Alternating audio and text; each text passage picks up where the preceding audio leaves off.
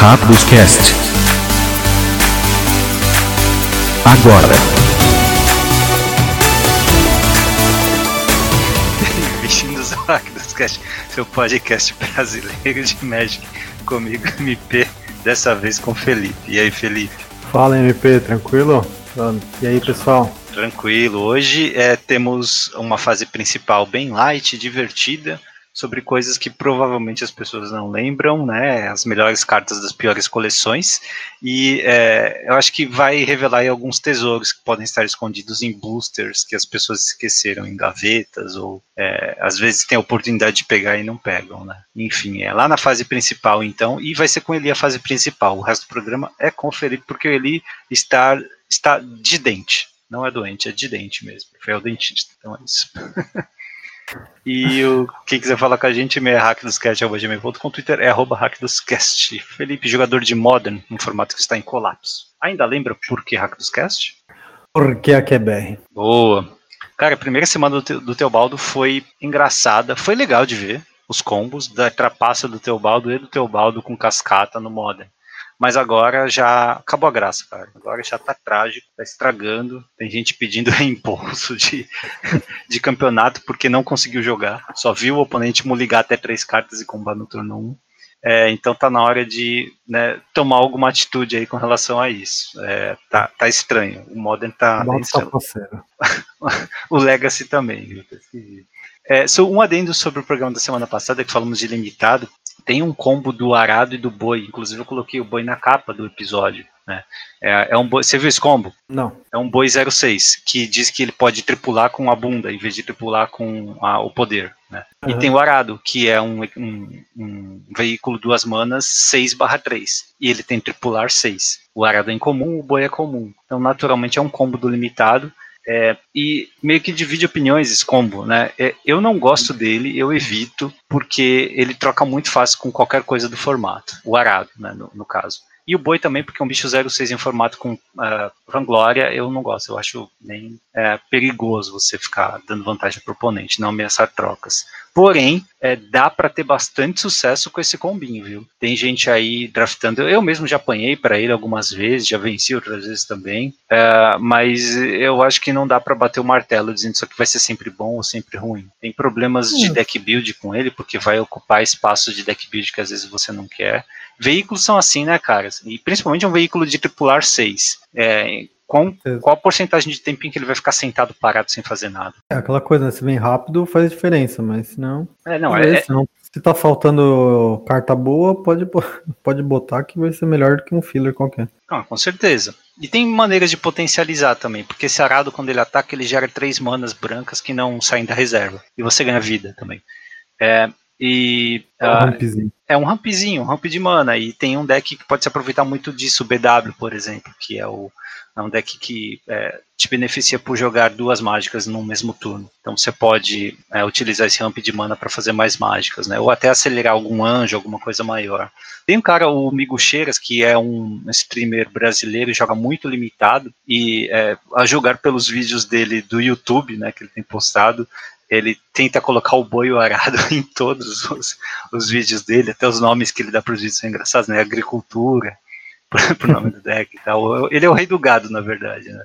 É, e, e ele, ele, faz, ele faz sete vitórias nos drafts melhor de um, né? É um formato mais curvado que você tem que realmente ser mais agressivo. E quando ele vem com esses combos, ele, ele tá já é, num, num nível em que ele conhece muito bem como o formato funciona, como emparelho, que ele drafta os truques certos, né? Ele, ele consegue emparelhar muito bem essas cartas, sabe? Tipo, é coisa de ele jogar é, o a, atacar com arado e ter dois truques juntos para proteger o arado e às vezes até ameaçar letal, porque tem um truque branco que dá golpe duplo, tem o run amok que dá mais três mais três atropelar. Então é basicamente uma. É, ele mesmo chama né, de é, uma brasolâmina. uma brasolâmina do limitado. É, então tem maneira sim, né, de tirar valor, mas eu prefiro evitar, né, a não ser que esteja muito na cara, assim, tenha muito payoff para esse tipo de coisa, mas eu prefiro evitar pilotar essas cartas. É, sou bem mais conservador. Vai que aparece seis de cada, assim, logo nos busters, assim, de cara? Meu Deus. Pior que essas, essas cartas rodam o, o, a mesa inteira. e aí você, você fica tentado, né? A, É. a draftar o que você acha que é ruim pra poder ver se funciona. É sempre assim, né? Mas se você Aí- tiver um deck de 20 de cada, acho que tem que estar iluminado no dia. realmente não vai também, ser 20, né? Porque né, você tem que ter uns terrenos também, né? Mas. 10 de cada. 10 de cada. Só boi e arado. né? É um deck de fazendeiro. É. Mas pode Bom, falar, o grande rei do gado. Temos o quiz da semana, Felipe. Dessa vez é uma pergunta de regra. Humildade e Bloodgast funciona? Hum, humildade, encantamento que deixa todas as criaturas sem habilidade. E 1/1. E Bloodgast com ela. Ele volta do cemitério na erragem? Resposta lá na fase final. Você que não joga Magic faz tempo, é, de papel, né, pelo menos, assim como eu, é, seus terrenos estão desvirados aí certinhos? Tudo certo. Então faz o favor, seu pilantra, de colocar essa de Arbor na frente dos terrenos, porque ela não é um terreno, você pode me confundir, por favor. O terreno, o terreno está sempre na frente. Hum, sei, vamos passar de fato. né?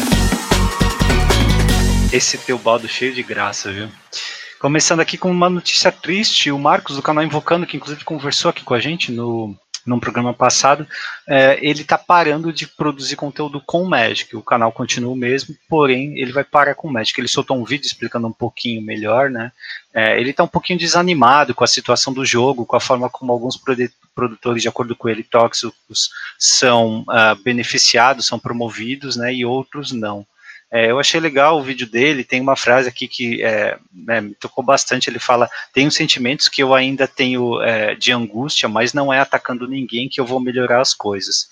E isso destoa tanto do que a gente vê por aí, né, gente que acha que treta de Magic é mais legal do que Magic, gente é, promovendo ódio, né, é, e outras pessoas consumindo isso, né, ávidas por consumirem isso, e vem um cara super humilde como o Marcos, ah, colocando esse tipo de pensamento positivo aí. Então, muito bem, É, boa então- sorte aí pro Marcos e o aviso pra galera é que ele tem um legado muito bonito de vídeos de Lord Magic e eles vão continuar disponíveis. Assim, quem quiser saber de lore, de todas as regras do Magic, tá lá no canal dele, que é Invocando com K. É um legado muito bonito, tá? Ele, ele capricha no- na narração e nas imagens, então como já, já fizemos um programa inteiro com ele, né? Então fica aí o, a, a dica. Desculpa, Felipe, eu te cortei. Não, é... Tem gente que vai só pela treta mesmo, né? Treta da audiência. Aí o pessoal esquece um pouco o resto, né? Acho que pra quem gosta de lore, vale a pena conferir, se ainda não conferiu, né? Não conhece. Exato. Aproveitar. É, é uma pena. É, vamos lá, tem uma novidade também no canal do André Manente. É, você conhece esse produtor? Ele está começando agora, viu? Mas eu acho que ele tem futuro, viu, Felipe? Eu nunca ouvi falar, não, não conheço, não. O André Manente, do motivo, começou um tipo de podcast. Ele solta o vídeo conversando também, mas dá para ouvir como podcast. Ele chama Mana Vai, Papo Vem. E o primeiro dele foi com o BRK Edu, que é um streamer de game, né? Bem conhecido aqui no Brasil. Assim, qualquer eh, produtora de game que quiser que o jogo seja visto, vai eh, co- conversar com o BRK Edu para poder ter o jogo promovido por ele. Então, os É, dois ele já. tinha pro- jogado uns Magic, né? Ele tinha jogado É, um ele- Magic na arena. Sim, sim, ele já produziu coisas de Magic também. Então tá aí com o André Manente, pô, uma boa conversa de uma hora aí entre os dois. É, uma coisa sobre limitado, tem um vídeo do Anzai, do Café com Magic, sobre é, o- a experiência dele durante todo o período de é, Renascer Desindicar, fazendo Hair Draft. A maneira como ele fez, ele, o objetivo dele é completar a coleção, ele jogou o draft com bot, e é, fez hair draft sempre que ele pôde, né? Sempre que vinha uma rara ele pegava, raro, o mítico ele pegava. E ele jogava com deck mesmo, né? Sem estar sem otimizado. Então ele fez as contas, colocou tudo numa tabela ali e mostrou os resultados. Aí cada um tire as conclusões, se esse método realmente funciona ou não, né? Ele disse que está bem satisfeito, chegou muito perto de completar a coleção, tá? E jogou diversos drafts também, acho que cerca de 40 e poucos drafts. Então é, É. uma maneira aí para quem quiser. Interessante ver, né? Perspectiva aí um pouco mais matemática. analisar a questão. É, pela economia do Arena é uma forma que você tem mesmo de completar a coleção. Você quer jogar construído, quer jogar T2, vai. Mas você precisa é, completar a coleção. Como é que você faz? Você vai entrar em draft, porque é a melhor forma, certo? Você não vai simplesmente comprar booster e abrir, se você não quer injetar dinheiro no, no, no jogo. É, então você vai jogando o draft tentando arrecadar premiação ou tirando as raras do próprio draft, né? e esperar que o grind, esse tipo de grind, sustente você completar a coleção. Tá? Se você é. não for um desses streamers que faz três decks groselha de histórico por semana, eu acho que você consegue nesse sistema. Precisa de paciência, é, porque esse draft não está sempre disponível também. O draft de bot ele vai e vem, né? da última coleção, pelo menos. Ele vai e vem. Se você pega o, as cartas que você precisa, né? Já dá o pique nela, mesmo que não seja raro no caso. Mas em comum, em comum é muito fácil, cara. Você completa rapidinho. E sobra, é. sobra coringa é, em comum, em comum. O problema é raro e mítico. E aí, se você pega, mesmo já tendo o set, você ganha gemas. Então acaba sustentando que você tente infinito também nesses torneios de draft. É por aí. A economia te obriga a isso, né? Se você não quiser investir dinheiro no formato. Otimizar. Bom, é, tem que otimizar. Bom, tem artigo do Eli na Liga Magic em que ele fala sobre, adivinha, Kaldheim, né? Top 10 cartas de Kaldheim para o Pauper. Não vou dar spoilers aqui, tá? Mas tem bastante coisa interessante, tá? Não apenas de neve. Tá? É uma das melhores cartas ele já comentou aqui que é contemplar o multiverso, então ele escreve aqui um pouquinho sobre ela e as outras nove também. Tá?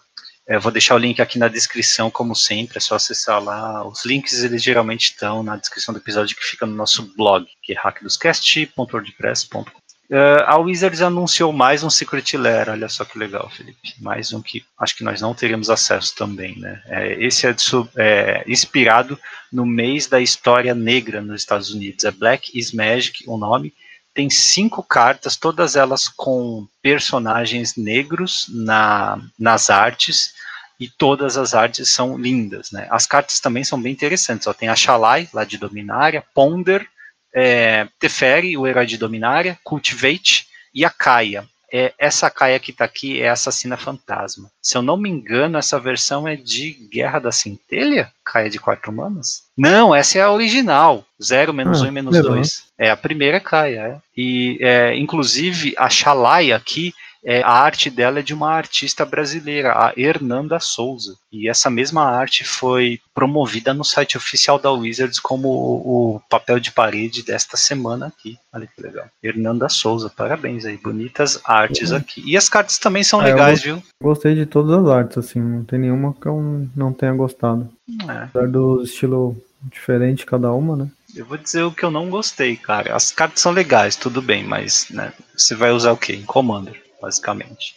É. talvez o Teferi e o Ponder tenham outras uh, aplicações, mas eu não gostei do que? Do preço, né? 40 dólares pelo conjunto não foil e 50 dólares pelo conjunto foil. Eu acho bem salgado, tá? Já que é o Wizards direto que está vendendo. E eles, nesse preço, não incluem as taxas que podem ser aplicadas a cada país. E não tem notícia é sobre disponibilidade no Brasil ainda. É, isso aí não tem muito que. Taxas é meio complicado mesmo, e mas isso não tem nos, nos países, né? É meio. Acho complicado, né? Mas. É, é, não é uma coisa que o mercado brasileiro vai absorver demais também, né? A gente sabe que eles estão sendo bem agressivos. E falando nisso, teve um outro anúncio de Secret Lair é, hoje, né? Na, na quarta-feira, é, em que eles disseram que do dia 12 até o dia 21 estarão vendendo aí novos Secret Lairs e também tem um bundle com todos esses por quanto que tá o bundle com todos? 260 dólares ou 295 euros.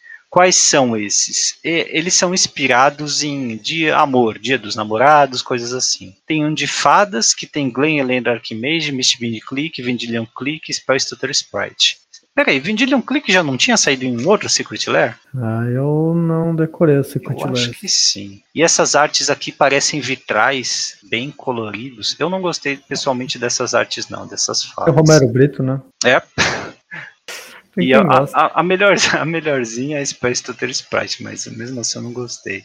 É, depois tem os. Ah, achei interessante a clique. Sério? Interessante. É, não... A Mistbind ou Vendilion? A Mistbind. Ah, tá. É, é... Ah, clique é. Eu não sei. Hum. Sabe o que tá parecendo? A, a, a Mistbind parece essas artes que a gente vê em murais enormes, tipo na Paulista, ou sabe, esses. Não, não, é grafite? Não é grafite. Isso é grafite. É grafite não, né? grafite. grafite. É, esses é, murais eu, enormes de grafite, parece bastante. Eu gosto de grafite, né? Então, assim, né? Como ele é um estilo mais arte de rua, então. É. Essa, a, as, as outras são mais digitais. Mas essa aqui do Mistbind parece mesmo. É, depois tem um de terrenos básicos. Ué, terrenos básicos? Sim, é um terreno básico de cada. Não, não são nevados, mas eles são de temática mórbida. Né? São full art e todos eles têm uma caveira, né? são meio que quase preto e branco. Né? Uh, eu não gostei também, tá? mas tem um apelo estético muito forte para quem é curte é, temas mais góticos, coisas mais relacionadas à morte, assim. Até a floresta tem morte junto, meu Deus. Eles fizeram uma arte que lembra tarô, mas com uma temática tarô, olha só, é, verdade. Né? É então... É, que mais? Dia dos Namorados, esse aqui tem cinco cartas e uma ficha. É o Eliod, o novo Eliod, né? O Goblin Rebel Master, Monastério Swift Spear, Boros Charm e Gisela de Sete Manas. E a ficha é de Goblin. Tirando a Gisela e o Eliod, as outras né, vão em decks que jogam Modern, Pioneiro, até Legacy Agro, né, o Monohead pode utilizar. Eu não gostei das artes também, tá? É, mas eu acho que é, é, muito diferente né, do que a gente está acostumado. Vai apelar. Cara, é assim, não é o, o, apelo estético que eu, que eu gosto, mas achei as artes muito bem feitas. Assim. É, eu, eu, eu nem sei avaliar isso, nem sei dizer se foram bem feitas, mas com certeza todas elas evocam um tipo de. Um, uma estética única. Tem, né? tem, alguns livros, livros infantil que você consegue pegar bem um, esse estilo de desenho assim. Sim, sim, verdade. Bem ah, interessante. Eu só não entendo, tipo, olha a arte da Gisela. É um cupido, né? É um bebê voando, segurando duas espadas. É, teoricamente é pra ser um tipo é um, de cupido. É um bebê, é um bebezinho mesmo. Só que o bicho é 7 mana, 5-5 voa iniciativa e dobra dano. Ah, cara, é que eles estão pegando o rolê do. Da, daquela, do, dos anjinhos que sempre são bebês, né? Tirando os anjos com homem, todos os outros eram meio cara de bebê.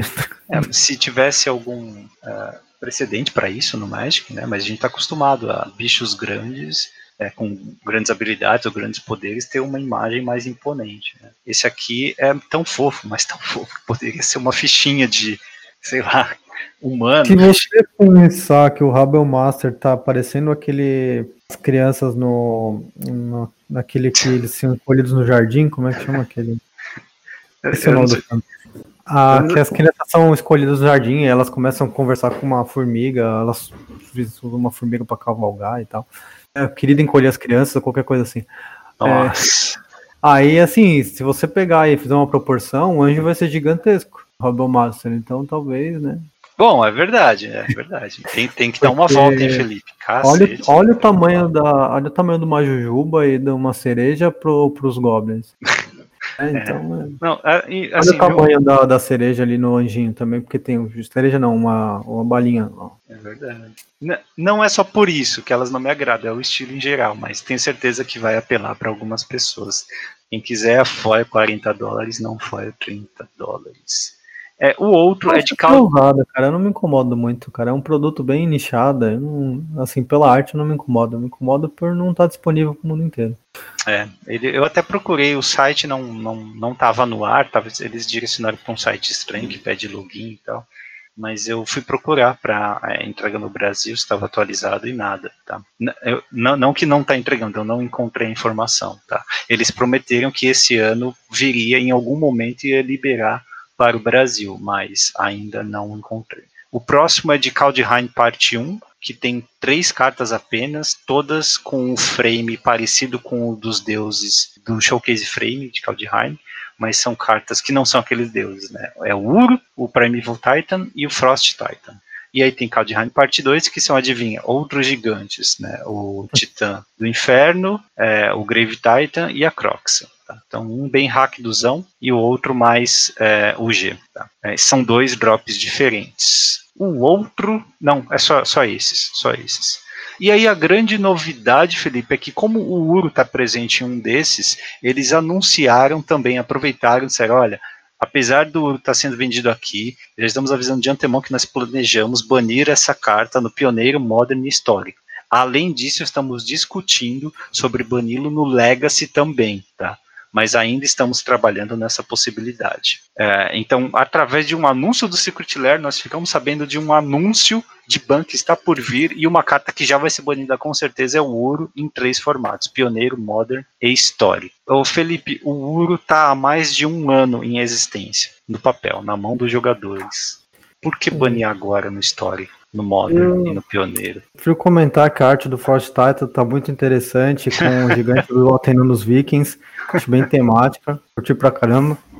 É, assim, o Uro, eu, claramente, na verdade, o Uro sozinho não é um problema, né? É um conjunto de coisas que fez ele ficar extremamente. A combinação de cores, né? É certa com tudo e ele acaba sendo absurdo, então. É a carta mais jogada desses formatos, né? Então há muito tempo já. É, então já Exatamente, vai tarde. É, ficou aquela coisa, né? Não, o formato vai se adaptar, espera mais uma coleção, alguém vai achar algum counter. E realmente tem, o pessoal contorna alguma coisa e tal, mas ele continua forte demais. Então... O pessoal do Legacy estava comemorando a talvez, né, a saída do Uro.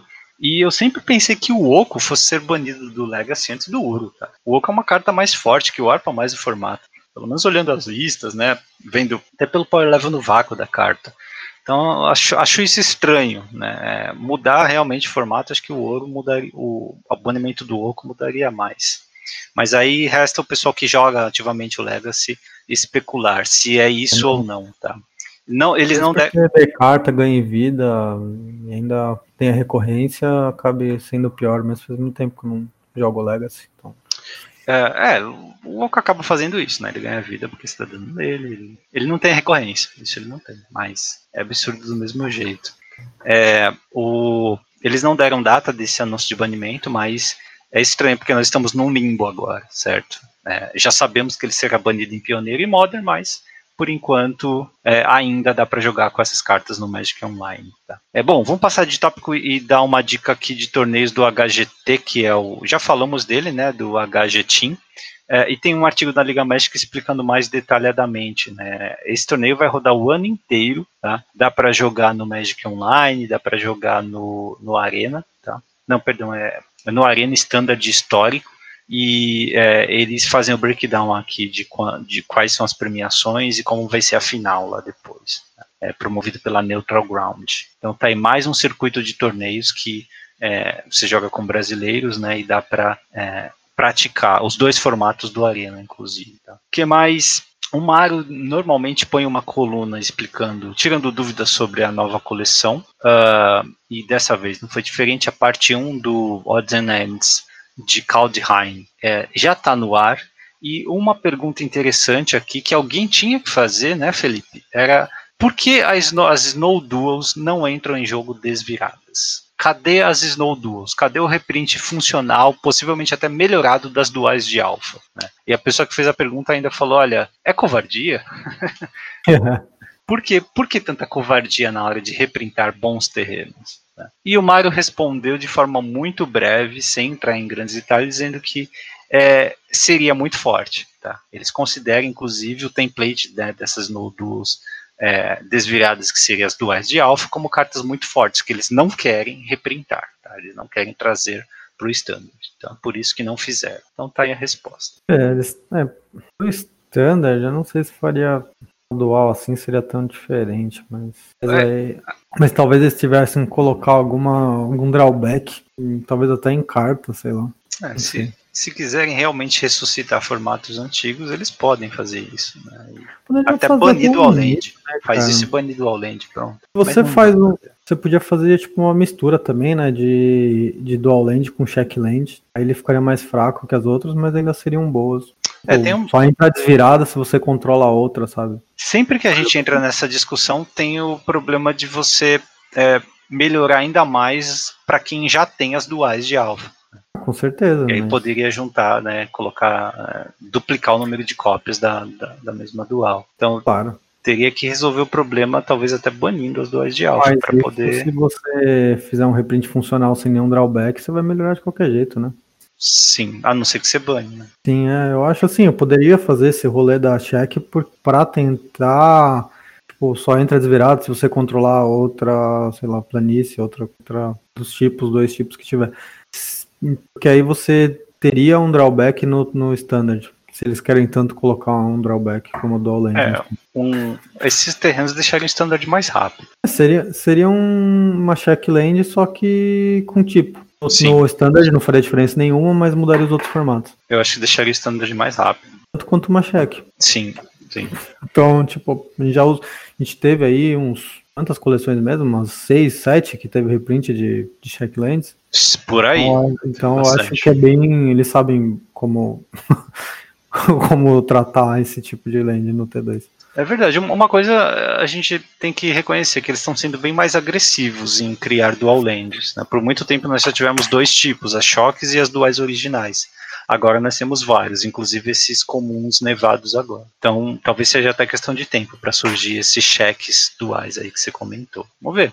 Vamos ver. Temos. É, o- um artigo que eu achei ótimo para todo mundo aí que quer jogar Magic e não tem dinheiro, eu vou colocar aqui o link, é da Cards Helm. É, é um guia para torneios gratuitos no Magic online e no Arena também. Tá? Tem diversos, diversas opções aqui, lógico, para diversos formatos. É, destaque aqui tá, para o Modern Royale e para o Pioneiro Royale.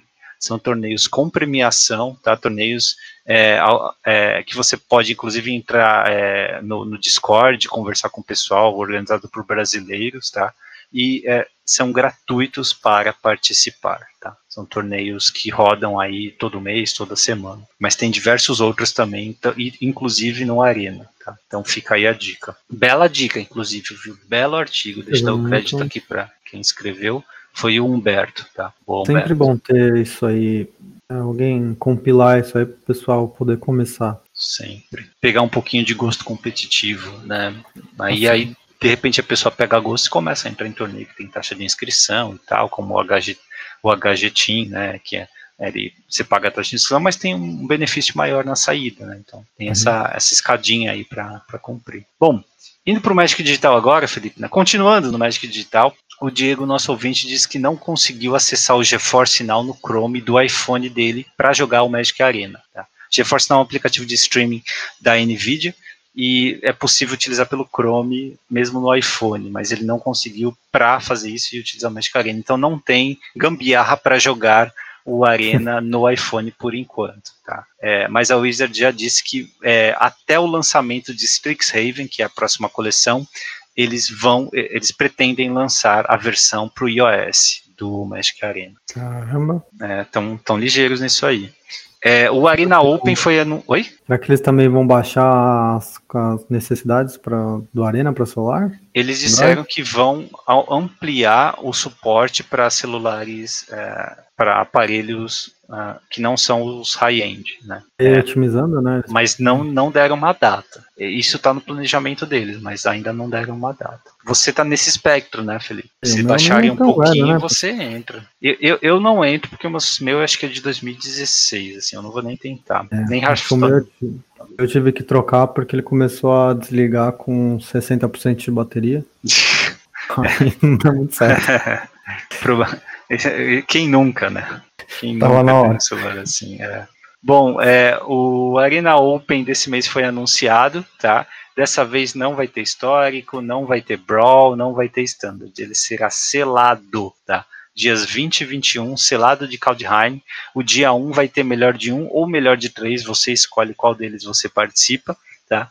E é, o, eles vão inclusive criar é, a opção de jogar selado melhor de três nessa semana agora que está passando até a data do, do torneio, tá? Para o pessoal ir treinando, porque hoje não tem essa opção. O custo vai ser de duas, do, é, 4.500 gemas ou acho que é 25 mil, 22.500 de gold, tá? E as cartas, obviamente, que você abre na pool, né, ficam na sua coleção.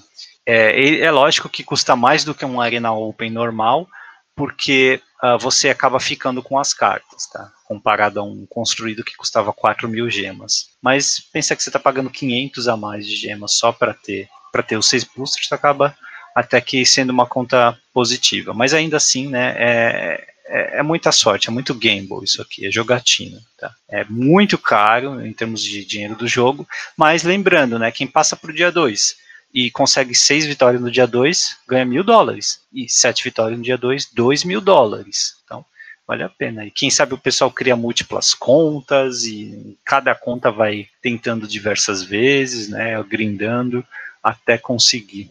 É possível. Acho é, eu acho interessante. Não sei se questão de preço, né? Eu é caro. Um é caro. É, não, sim, é caro, mas será que seria melhor abaixar o preço? Não sei. Ou talvez seja melhor criar uma outra classe de torneio também que dê vaga pro Open. Sei lá. É ultra competitivo. Né? Então é, é, interessante que tenha, que tenha esse tipo de torneio aí, né? Eu gosto porque eu acho que é uma coisa que falta muito na arena, é você ter torneios.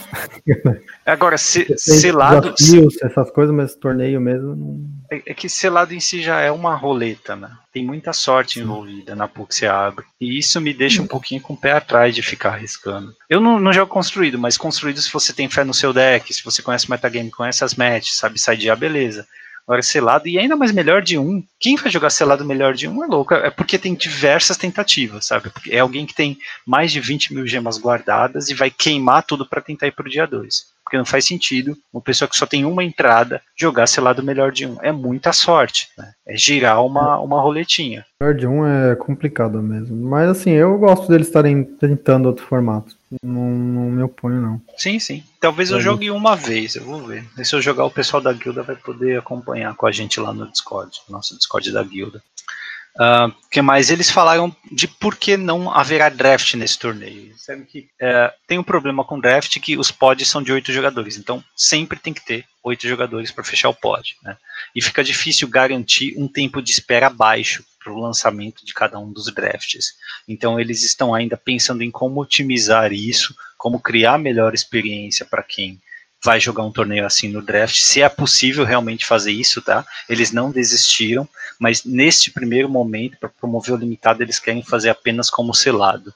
E isso é curioso porque eu, eu cheguei a especular com o pessoal da guilda um tuitaço lá para o pessoal do, do, do Magic Arena, para eles fazerem realmente um torneio grande competitivo com draft, né? um Arena Open com draft. Mas aí, é, por conta dessa dificuldade em uh, otimizar a experiência uh, para fechar os pods de oito jogadores e garantir as partidas certinhas, né, até ficar difícil. A gente não tem nem o que oferecer em termos de sugestão de solução. Então eles foram mais, eles já foram à frente, né? Falaram, tá aqui o selado e o draft a gente trabalha, se for possível no futuro a gente faz. Gostei. É, aqui é porque você tem uma. Eles não botaram hora, né? Você teria que fazer um torneio com hora marcada para você poder fazer isso. Porque daí você fala, ah, se você não entrar, você vai ter random picks. E aí você vai botar todos os jogadores numa mesa, uma mesa virtual de draft. E aí, se você não tá logado, vai ser random picks e pronto. Como o horário é aberto, eles não conseguem fazer isso. É, fica estranho. Não fica, mas é como se basicamente o cara não tá lá. A única diferença é que ele fica com as cartas. É, Teoricamente ele tirasse no segundo dia, por exemplo. Mas o tempo de espera também para fechar o pod é complicado, viu?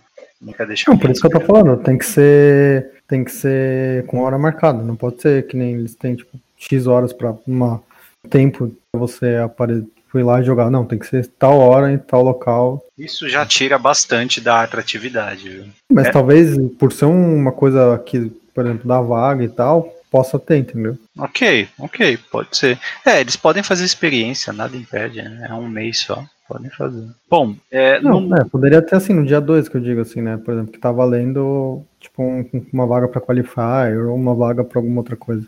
Sim, eu acho que no dia 2 o pessoal fica mais ligado e mais disposto a sacrificar horários, refeições e coisas assim para poder é, jogar o torneio. Também acho. Bom, no mall tem novidade também o cubo Live the Dream, que é um cubo de Big Mana, na verdade, né? Pra se divertir, né? Vai estar tá livre até. Já está, né? Quem está escutando isso já está online até o dia 17 de fevereiro. Custa 10 ticks para participar.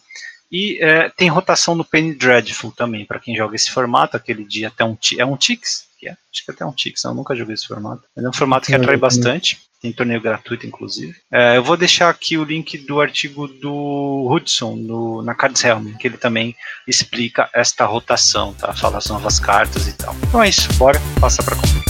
Preços e tendências. O mercado do Magic. Aqui, no Hack dos Cast. Bom, se você puxar o mercado norte-americano, Felipe, o movimento na Reserved List continua, cara. Tem diversas cartas não jogáveis que começaram a descer. Tem aquele famoso rebound, né? Que o pessoal vai tirando de estoque ou re, recolocando carta no mercado. Então, várias da Reserve Deals que não, não são jogáveis, principalmente cartas de le, é, Legends esquecidas. Mas as jogáveis continuam subindo, tá bom? É, como Chains of Mephistopheles, Molt, outras duas cartas de Legends, né? Inclusive. É uma coleção que está sendo bastante comprada, inclusive set completo, né? Ouvi o Saffron Olive falando que é, em de dezembro para janeiro, é, agora, né, de 2020 para 2021, na questão de um mês, é, o, o custo de um set completo de Revised dobrou no mercado norte-americano. Caramba. É, por conta desses buyouts. Eu acho que ainda tem que considerar diversas distorções, porque eles fazem preço médio, loja apenas americana e tal, então não dá para confiar 100%, mas sim, né, a gente sabe que está tudo subindo lá. É, estamos em época de terrenos nevados, pessoal. Cada booster que o pessoal abre aí de Kaldheim tem terrenos nevados. Então, né, tá, tá flodada aí. As lojas estão flodadas, o mercado está flodado. É, quanto será que está custando um terreno nevado para a gente completar o set? Né? Eu queria, falei contigo antes, né? Eu queria ter 20 de cada, Felipe. Para ter, para quando precisar, tá disponível ali, não precisa ir comprar. Eu fui ver na liga, né? Entre 1,50 e 2 reais cada terreno. Tá? Eu não ligo para coleção, para arte. A princípio, os mais baratos, tá? Entre 1,50 e 2 reais. Então, se você quiser, né, no preço médio ali, é, dois reais. Se você quiser, então, 20 de cada e das cinco cores, né, é, você vai gastar os seus 200 reais, tá? Vai gastar seu auxílio.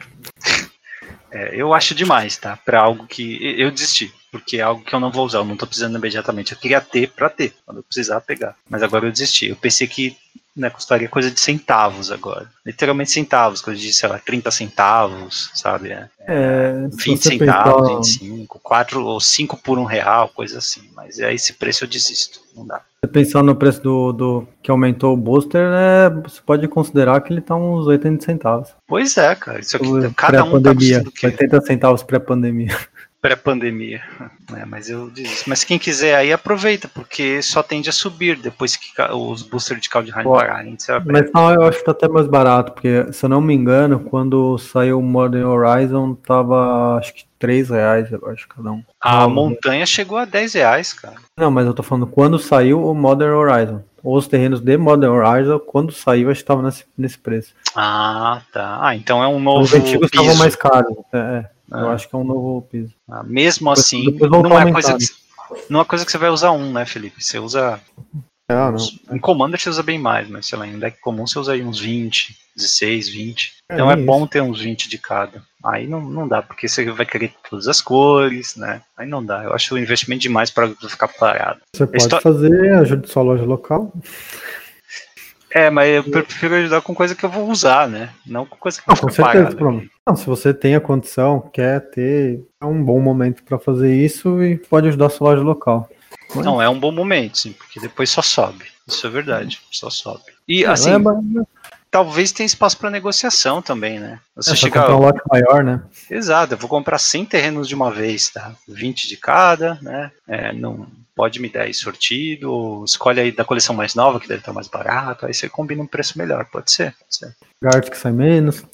Arte que sai menos. É, tem duas cartas aqui para destacar que são no Magic Online, tá? É Brazen Borrower, que é a Larápia, dobrou de preço em uma semana, 26 ticks.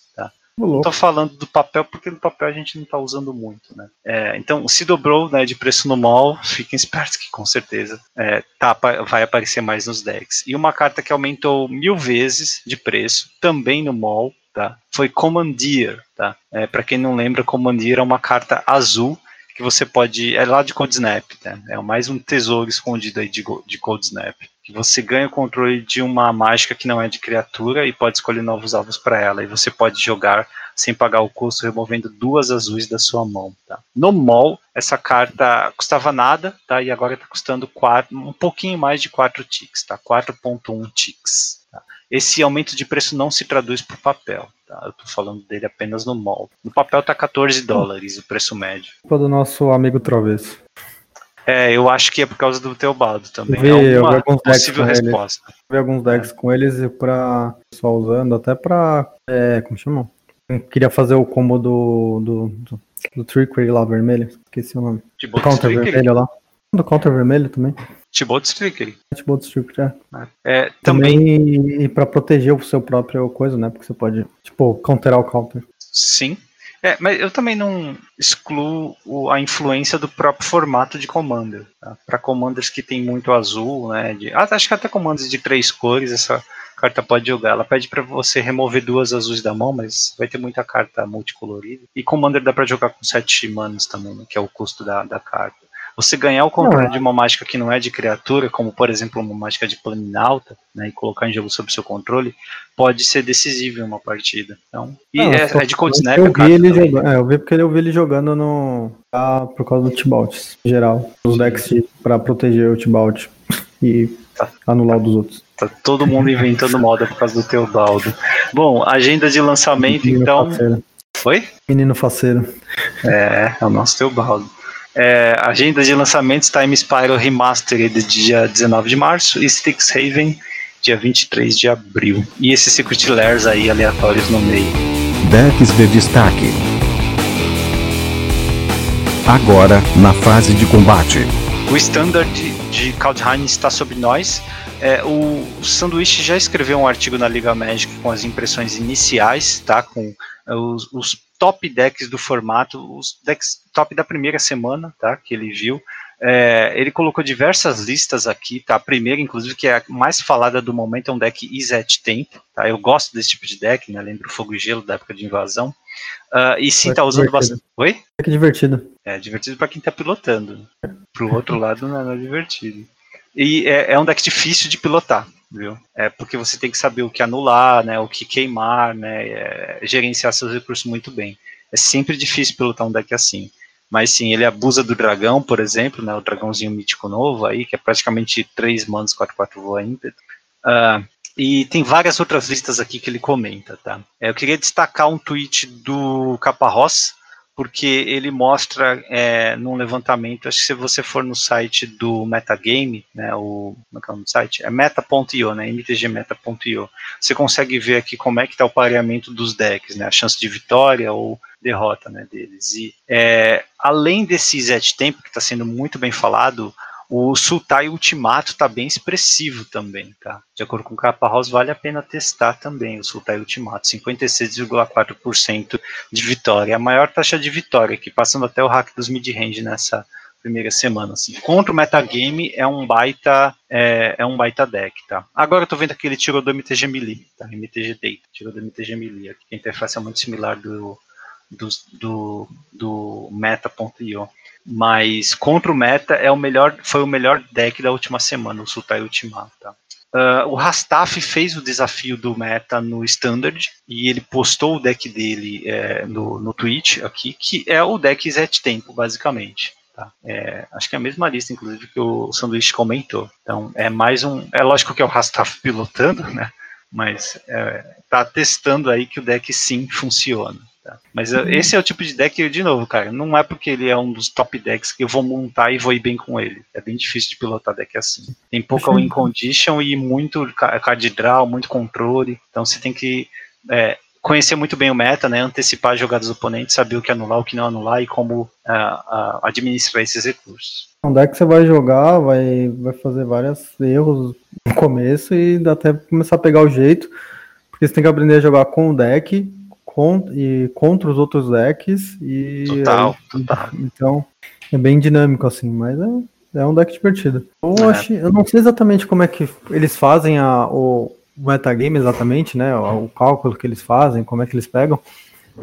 Mas achei interessante que se você pegar em, rate geral deles, não, não, não, está muito defasado, né? Claro que você tem algum, algumas metas muito é, muito unilaterais, né? Com uma rede muito grande, mas de forma geral achei os decks muito parecidos, assim, né? Nessas primeiras semanas o também, né? Ah, não, sim.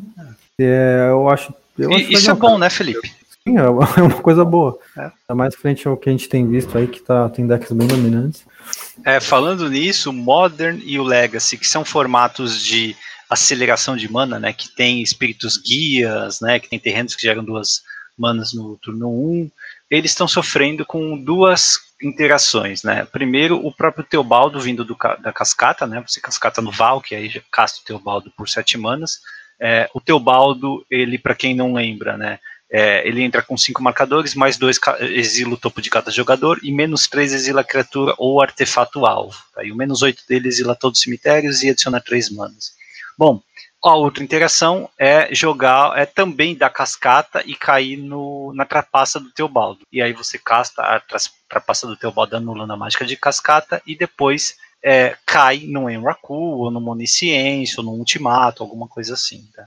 Essas duas interações estão vendo o jogo sim nos formatos, é muito cedo para dizer se tem que ser banido ou não, mas está provocando situações de não jogo, né? porque esses decks de combo que dependem de apenas a sua mágica de cascata resolver. É isso, você precisa da mágica de cascata. Então, quando você tem oito mágicas de cascata em um deck, o que, que você tem que fazer? Ligar, é isso. Né? Ela não precisa, essa. lembrando que ela não precisa resolver, né? Só precisa jogar. É, só precisa jogar a mágica, né? E muitas vezes dá pra jogar no turno zero, quando o oponente não baixou nem o primeiro terreno dele ainda. Principalmente Legos está é. fazendo isso.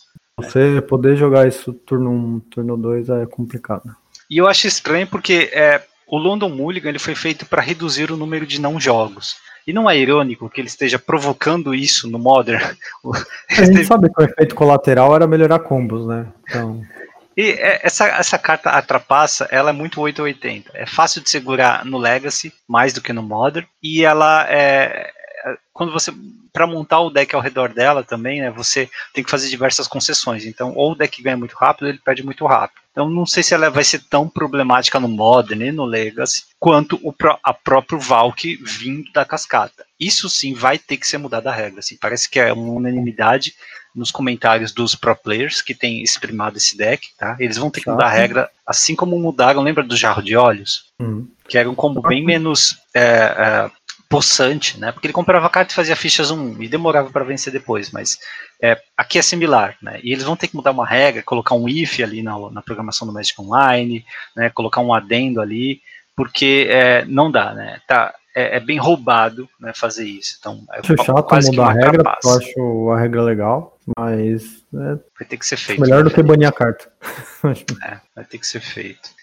É, melhor do que mas, a carta, né? Deixa ela pra, jogar. Para ter uma ideia, o Legacy Turbo Teobaldo ganhou um challenge no mall num dia, acho que foi no domingo, e no sábado apareceu três vezes no top 8, tá? No Legacy tá? esse deck.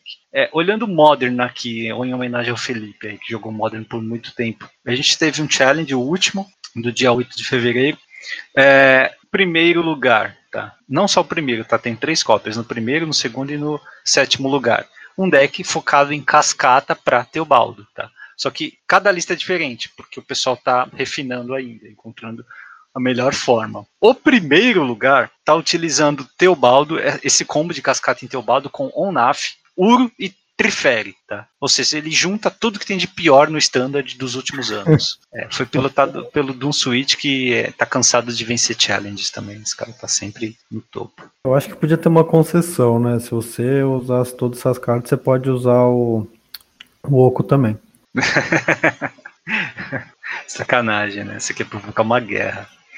O, o, segundo lugar é ele é similar, ele está usando o 4 Veredito Supremo para limpar a mesa, está usando a, o Brazen Borrower, né, que é o, a fadinha, também a cartinha de aventura, que é o, o gigante, tá? E, e, o resto é o, o, esquema do combo, tá? Uh, terceiro lugar aqui uh, é um deck de neve, tá? É um Snow Reclamation com Aether Gust no main deck. Dois Aether Gust no main, tá? Que funciona. Reclamation só tem duas, tá?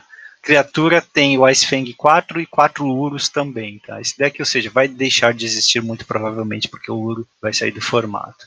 O resto do deck é controle, tá? Controle ou ramp na forma de fato ou ficção. Fazia tempo que eu não via fato ou ficção no modo. Oi, é, Growth Spire. Joga muito. É, é, clássicos aqui, relembrando o deck Zet da época de invasão. Fato ou ficção, hein? Tudo bem. É, o quinto, o, o, quarto lugar é um Jun de Death Shadow, uh, e esse aqui não tem novidades, tá? Nem na mana base tem novidades. É um Jun de Death Shadow mais clássico um mesmo. Estranho. Ele, ele, tem oito cópias de Death Shadow agora, né? Com bichinho de Zendikar. Não, sim, eu acho estranho é, a, a base de mana mesmo, pra botar o. Pra usar verde. Ah, sim. Ele tá usando a Pitland, né? Que é a de Modern Horizons. E uma tumba e um Stomping Ground. Né? Um pouco, mas. Por que, que ele tá usando verde aqui? Goif. Ah, é só pro Goif. É só pro Goif, né? Exato, no main é só pro Goif. Acho meio absurdo no site também. Side. Ah, e ele tem Lurros no, como companheiro, né? E usa a Trophy também. Ah, é, Troféu do Assassino. É. Ó, Super Secret Tech aqui, retorno de Kozilek no site, duas cópias. É bom isso. Tem, tem The Void, né? É bom, é bom. É uma mítica esquecida lá de. É bom pra você tirar, você jogo. tirar o Core e o Oriok. É verdade. verdade. Não Bom. para o deck inteiro. Bom, é, quarto lugar conquistado por um deck sem contribuições de Kaldheim.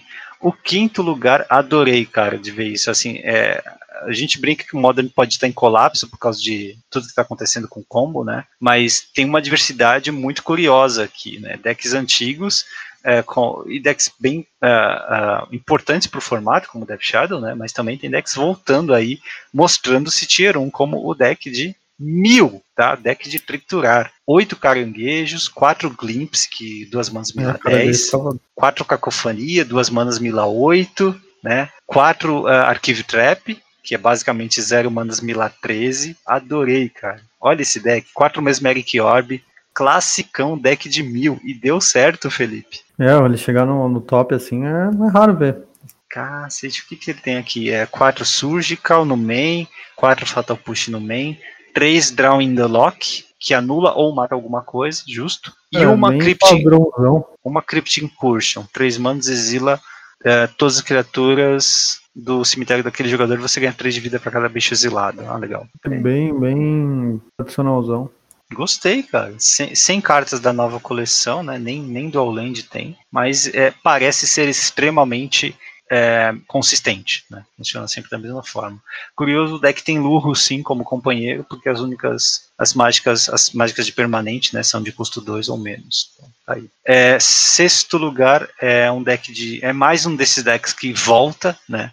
É, ninguém está preparado para a volta dele, mas ele volta. É o Fish, deck de Tritão. Fazia tempo que a gente não via Tritão no formato, hein? Fazendo o resultado faz tempo. Pois é, sexto lugar Tritão. Aqui ele só splasha branco no main deck para o Magner, que é o raro lá de Modern Horizons. Tá? O resto é Tritões. Tritões uh, tem Vial, lógico, quatro Vials, dois Spread in Seas. E de mágicas tem três Fon, Force of Negation e duas Spell Pierce. Uh, é isso. Uma novidade aqui nos terrenos? Não. O Tavô, Uhum. a das Almas, o Dual de Lorvin, que tem que revelar um Tritão. É isso. Tradicional, Oriok no side. Normal. Tem uma cartinha. Tem uma cartinha nova aqui, relativamente nova, né, de Zendikar Rising, que é o Glasspool Mimic. É, o Mimic é o, o Spellland raro, azul, tá? É isso. E não tá usando nenhum companheiro. Muito bem. Acho que não é, não tá usando nem o. Se bem que já não tava muito usando o, o Phantom, nem o Master of the Tides. Master of? dois. O Tides, o Tides, aquele que põe fichas de Ah, elemental. tá o de quatro manos, né? É, aqui não tá usando. Que Não. já não usava muito, o pessoal tinha saído, né? E tem o Phantom também, né? Que é duas mãos, o, o copia de duas manos. Sim. Deve ter Ah, colocado o Gaspool no, no lugar. ele não tem é Fantasmal. Image, né? Então, É, acho que verdade. falta o Gaspool. o Magner também ajuda muito nesse deck. Sim. Ele é quase que um ah, Fractus cristalino O qualquer deck. usava, usava a Kira, né? E aí, só que é bem melhor porque ele recebe o Pump dos Lords, né? Verdade, verdade. Por que uma caverna das almas só nesse deck? Acho que é porque não, não tá sem control, provavelmente. Hum, Mesmo assim, qual o risco? Tomar. Não, não vai tomar Destroy Land. Deixa eu ver. Ah, talvez seja para as duais, né? Abrir espaço para as duais. Achei curioso, só uma caverna das almas. Bom, vamos pro oitavo lugar, o último que é o Pedro Gush. Parabéns ao Pedro brasileiro aí, que já vai pro Pro Tour, inclusive. É, mas não deixou aí de trabalhar no Modern, fez o oitavo lugar com, adivinha, o deck dele, né? Hammer Time. Mais uma vez de Hammer Time, parabéns ao Pedro Gush, mesmo num meta imprevisível, né? Cheio de coisas diferentes e exóticas, ele conseguiu com o Hammer Time fazer o oitavo É lugar. muito agressivo, né? Sim, é um deck o quê? Agro barra combo? Combo, né, cara? 100% É combo. combo. Muito bem. Você quer botar o bagulho numa criatura e dar uma porrada, é isso. Combo. É o sonho, é o sonho de todo jogador de Magic, mas a- às vezes o teu oponente comba com o teu baldo no turno zero e você não pode fazer isso. É o que acontece. Tem uma dica aqui para quem joga com é, Modern Trickery, né, a trapaça do Teobaldo, que você pode sidear para um deck de Teobaldo com cascata, tá? E escapar das Mindbreak Trap. Porque o combo da Trickery, ele, ele é, ele habilita a trap. A, a Mind Break Trap é, tem um limite de mágicas, né, de três mágicas. Então, no combo do Cascata pra Teobaldo Planinalta, não, tá? Esse combo aí você consegue com duas mágicas apenas. Então, o oponente não consegue gastar uma de Trap de graça. Então, para quem quiser aí aproveitar enquanto não mudou a regra, enquanto tá injusto, né? É uma boa saída, tá? É lógico que você perde slots de sideboard, mas você ganha a surpresa de trocar é, a estratégia do teu deck. E aí o oponente acaba sendo pego de surpresa também. Ele esperava uma Enraku, um, sei lá, uma Onisciência no turno 1, no turno 2, ele toma é, um Teobaldo é, in, inanulável, né? Então é isso. Modo troca de como no site. Exato. E é isso, né? T2 a gente dá uma olhada mais a fundo semana que vem. Tava vendo. Você sabia que Bane Slayer Angel tá no standard atual? Não lembrava, não. Cara, de M21. E não tá jogando nada, né? Esse é o power level planejado aí pelo Wizards. Às vezes eu fico embasbacado, porque eu lembro como essa carta warpou o formato na época, né? É uma carta legal, flavor, né? Tem tudo para ela e mesmo assim não vê jogo. Cara, é que é um ótimo finisher de control, né? Tirando isso é meio. Se a gente tivesse um, um, um Tony Forge, um Mind. Um, um Money. Money Maker ali, aí talvez é, mas mesmo assim, né, cara? É meio estranho. Nenhum jogo, né? Porque não tem power level suficiente pra formar. Não, não, é, é, tem que tá, tem que ser um. É que deixar o formato mais lento pra isso. É. Bom, falando em power level, vamos para as piores coleções e as melhores cartas delas com ele. Voltamos já. Fase principal. Toda semana um tópico diferente. Entrevistas. Top 10. Histórias. Então, hoje é uma pauta light, foi sugerida por um dos nossos maiores apoiadores, é, em termos de tier, né, que é o Eduardo, abraço aí pro Edu. Uh, se você também quiser apoiar e quiser ter esse privilégio de escolher um tema, né, é, você pode é, até entrar lá no nosso Patreon, no nosso Catarse, enfim, e olhar lá, tem um tier que te permite fazer isso. O Edu escolheu no finalzinho de 2020, então não deu tempo, nós estamos fazendo agora, que é melhores cartas das piores coleções. Eu falei, onde que eu vou encontrar as coleções ruins? Aí fui atrás do nosso top 10 uh, ah, piores coleções, né, que não mudou, tá? não saíram coleções piores do que essas, então... Tá difícil, inclusive, né? o 20 vai ganhar é, dois por um aí. Ele vai acabar descobrindo quais são as top 10 piores coleções do Magic, porque nós vamos pegar elas, se der tempo, algumas outras também, e falar das piores cartas. Começando por Alara Reunida. Foi uma experiência da Wizards até hoje, a única coleção que tem 100% de cartas multicoloridas. Tá? Uh, e assim, foi uma coleção ruim, tá? Foi um fracasso em termos de power level, principalmente comparado ao resto de Alara, né? O que veio um pouco antes e também um pouco depois, tá? Teve é, o Conflux antes, né? Teve fragmentos de Alara, mas sim, a Alara reunida foi a pior do bloco. Normalmente, você vai ver um padrão aqui nessas coleções que normalmente a terceira coleção do bloco é muito ruim, tá? E, é. e isso na época que tinha bloco, né? Então, normalmente ficava realmente uma, uma triste tarefa para a terceira coleção em perpetuar o tema, né, fechar a história, mas não subir muito o power level, tá? Então ficava aí essas porcarias. Mas a Lara Reunida tem algumas cartas interessantes, cara, tá? É, duas delas aqui vêm em jogo até hoje, eram muito fortes na época e até hoje vem em jogo, tá? É, Maelstrom Pulse, tá? ótimo removal, que vem sendo aos poucos, né? Vem perdendo slots aos poucos por Troféu do Assassino, né? Por outras cartas e é, Elf, né? Que cascata a custo baixo, né? Foi desbanido em Modern também, então voltou a ver jogo, então é, é uma carta que é, não vai deixar de ser forte por algum tempo, tá? Mas de longe essas são as melhores da coleção. Depois a, a qualidade cai bastante. Tem alguma outra que você pegou dela? É, eu lembrei do Mago Interferidor, né? Que é um, é um clássico aí do, do, do deck de humanos, né? Do, do Modern. Ah, mas é e... é reprint. Mas ah, vale, sim, vale, sim, vale. sim, sim. É, é, eu sei que originalmente ele não saiu lá, mas é, é uma carta interessante que ainda vê jogo no, no Modern, né? Opa. E aí, para para a gente ir um pouquinho além aí de, de cartas boas, não só dos formatos construídos, tem o Uriel também, né? Que, que, que tem, tá na coleção, né? Que é uma boa carta para Commander, é um bom comandante aí que aparece, né? Você disse que Commander não é formato construído? É isso mesmo? Olha.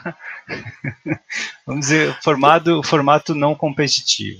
Tá bom, vai. É, é, é, que é mais. É, eu sei que o, o na, na, definição ele tá dentro do construído, né? Mas, mas, é, mas ele acaba sendo te, tendo uma forma diferente. Então peço mas desculpa, não foi o que eu quis dizer. Como uma. Não precisa desculpar, não, é Commander, pô. Brincadeira. Eu poderia falar que era board game, né? Mas aí ia ter mais problemas, né? Board game é foda. Mas é, como é uma coleção 100% multicolorida, ela tá cheia de lenda de três cores, duas cores. Sim, né? sim. Então, naturalmente, tem muito combustível para Commander que até hoje vê jogo, tá? É Senhor da Extinção, aquela Esfinge Esper, que tem proteção contra o verde e vermelho, as Trigêmeas 100, tá? É uma uhum. baita carta Esper também, um ótimo Commander. Então, tem várias cartinhas legais. Mas em termos de melhores mesmo, acho que aquelas duas ali, né? Sim, a Blood Braid uh, que ainda vê jogo, e Maelstrom Pulse também são os melhores. Bom, vamos para Dragon's Maze, então. Não muito depois, né, nós tivemos mais uma coleção aí que foi Labirinto do Dragão. De novo, né, é a terceira coleção do bloco e trouxe algumas coisinhas interessantes, tá? Uh, entre elas, assim, tem pouco para falar de cartas boas, mas entre elas acho que Voz da Ressurgência, que é uma carta que jogou muito Modern, mas também ficou famosa porque a ficha da Voz da Ressurgência foi durante muito tempo a ficha mais cara tá, do, do, do Modern ou daquelas que foi, daquelas que foram impressas em bastante quantidade, né, foi a mais cara. Era difícil de achar porque é de uma carta mítica, então ela vinha com uma frequência muito pequena. Tá? Mas além da voz da ressurgência, o ladrão de noções, o Notion Thief, também ah, passou a ver jogo. Ele viu o jogo na época, eu lembro de ter visto ele um pouquinho em Legacy, em Vintage, e hoje em Commander, tá? Ele vê bastante. É aquele bicho UB, que se o oponente fosse comprar, ele tem flash, se o oponente fosse comprar além da primeira do turno, você é que compra no lugar dele. Então você responde é. uma brainstorm com isso e ele está ferrado. É, é o. É o Furacasco, né? É o Furacasco é a versão bufada dele, né? Isso, isso. Agora tem uma mono preta e uma mono verde, né? Que fazem coisas é, um pouquinho diferentes do Notion Thief. É, você, falou da ficha da, você falou da ficha da voz. É, eu lembro que é, na época que saiu Dragon's Maze, as três cartas mais caras da coleção eram a voz, Halzarek e o token do, da, da voz. Nossa.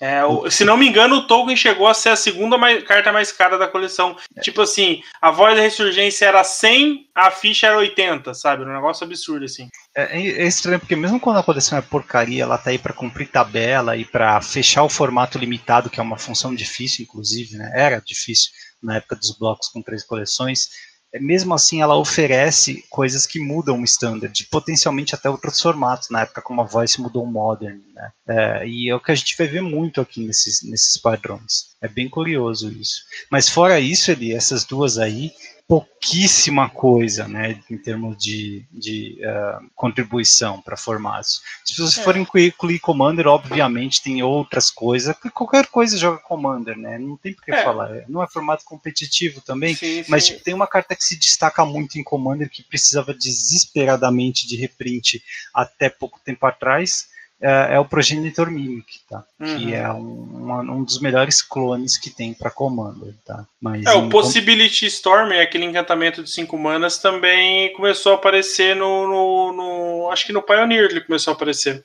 Ah, sim, sim, também é interessante. Se não me engano, ele apareceu no, no, no combo do Lotus Field.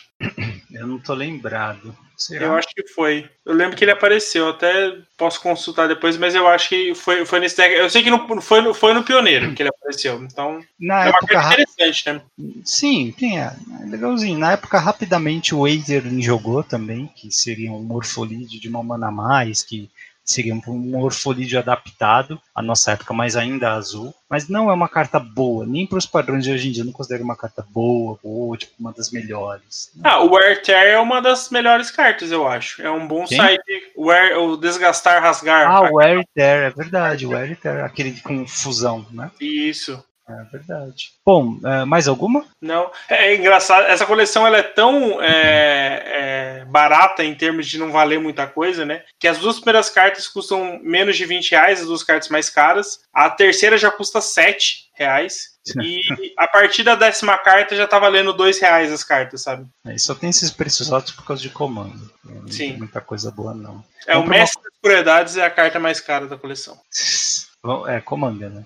Commander, com certeza. Vamos, vamos para uma coleção de neve que é Cold Snap, ou Frente Fria em português. A coleção foi ruim, tá? Foi uma coleção com tema de neve que não fazia parte de bloco nenhum da época, tá? Ela veio para completar blocos que foram lançados quantos anos antes? Mais de uma década antes. Ahn, e trouxe um tema meio solto aí, né, no, standard. Mas não é por isso, tá? Assim, tem muita coisa ruim na coleção, tá? Muita cartinha ruim mesmo. Ela é bem fechada nela mesma, não só com tema de neve, obrigando a pagar ne mana nevada, mas também porque, tipo, trouxe uma trouxe mecânica ruim, tá? Trouxe mecânica tipo Ripple, tá? Que nem se fala hoje em dia, tá? Não, não joga nada. Ah, mas ah, tem uma cartinha ou outra, tá? Que até hoje vê jogo. O Pauper, por exemplo, gosta muito, né? O Squad, grande, Mini Squad. Avalanche. Modern, Modern joga com Mishra's Bubble, né? É a Sim. carta que estreou nessa coleção também, tá? Artefatinho de zero mana.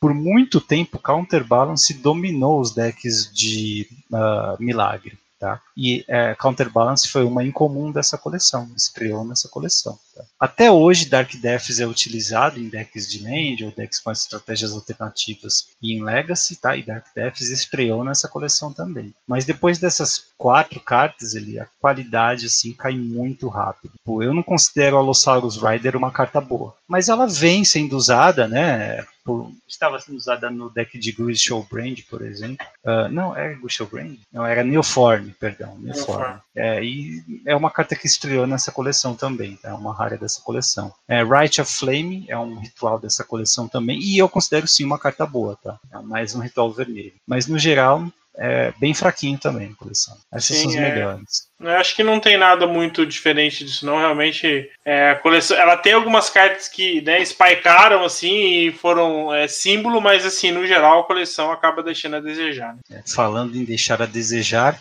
uma das piores coleções de Magic no bloco de Kamigawa inteiro é de baixo power level, tá? E precisava baixar o power level por um bloco inteiro porque é, veio numa época em que o power level já estava muito alto, né? Inclusive o Affinity de Mirrodin, do bloco original de Mirrodin que veio antes, né? Quase quebrou o Magic. Então eles precisavam fazer alguma coisa. Mas tem algumas coisas que estavam da pior coleção de um dos piores blocos de Magic. Tá? Salvadores de Kamigawa trouxe Piffin Needle, olha só. Definido. É, tem Uma algumas carta cartas tão clássica, né? e, é- é- e- e necessária, sabe? É clássica e é necessária. Precisava existir uma carta dessa, né? Não dava para ficar mais tempo sem. E até hoje ela é boa. Né? Sim. Talvez a gente esteja no nível de precisar de uma uma Piffin Needle que também para habilidades desencadeadas tá? do card Uhum. nomeado, porque é, as cartas estão melhorando, tá? Elas estão ficando sem habilidades ativadas. Mas passou Piffin Needle, cara, não tem nada. Assim, de carta boa, de contribuição sólida, eu não vejo nada. Tem algumas cartas com aplicações pontuais, marginais, tá? Tipo Sakura Tribe Scout,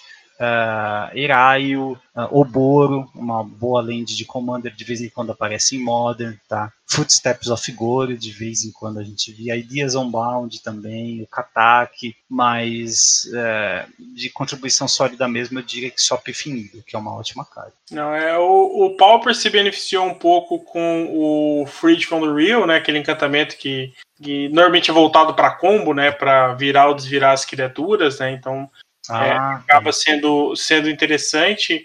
É outra carta que eu já eu lembro que quando eu comecei, eu voltei a jogar Magic aí lá para 2015, eu lembro de, de ver é aquele espírito lendário Katak, Katak War Sage, é o Katak, War Rage. que tira artef- obriga a ter um custo ah, de manutenção nos artefatos, né? É, mas ele é muito específico, né, para ser hate de artefatos, então se não tem decks jogando, ele vai não vai sumir, mas ele tem um efeito bacana, né? É uma das Mas melhores eu- cartas da, da coleção, uma das melhores cartas da pior coleção. né? Sim.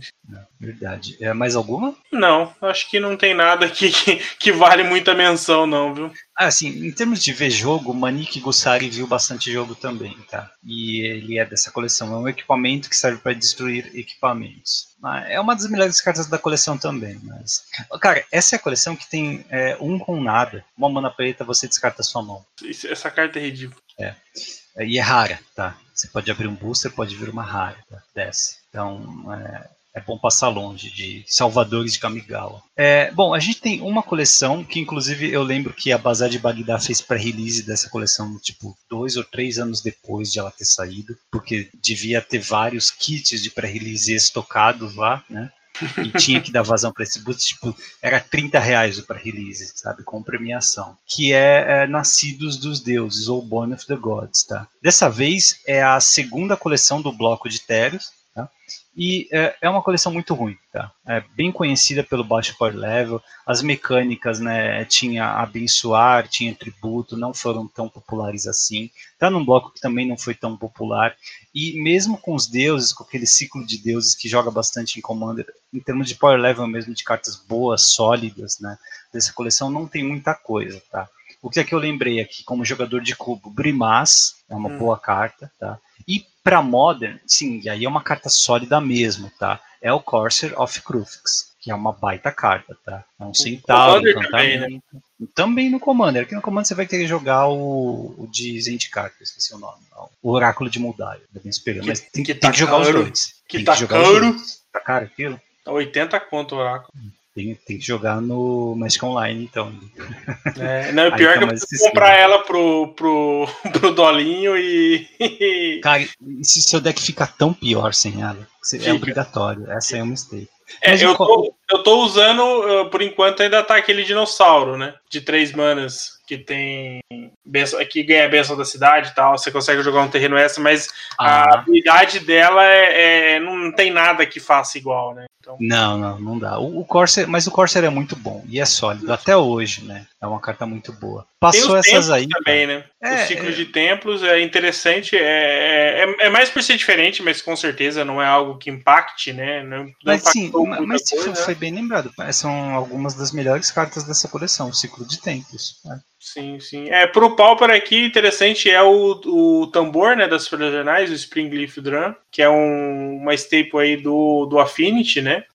Mas realmente uhum. é, é uma coleção que, que peca muito, né? Tipo, é, é, te, poderia ter muito para adicionar, mas acaba que não adicionou na realidade. É, é uma outra carta que começou a aparecer um pouco mais, e às vezes aparece sites em alguns decks aí, é o Espírito do Labirinto, aquele 2 mana 3-1 que o jogador não pode comprar mais de uma carta por turno. É, essa cartinha é legal, eu gosto dela. Ela não é boa, boa, mas é útil, tem, tem até hoje, né? Mantém sua utilidade. É, como é, é, ela é uma tribo relativamente ok, né? Que é espíritos, é, e ela tem. É, é, é uma, ela pode ser útil já que a, a Shell UG tem sido tão explorada, né? Tanto no, no, no Pioneer e tal, quanto até no Modern. No Modern acho que ela tem coisas melhores, mas principalmente no, no Pioneiro é, é uma carta boa, interessante para aparecer nos sites com branco.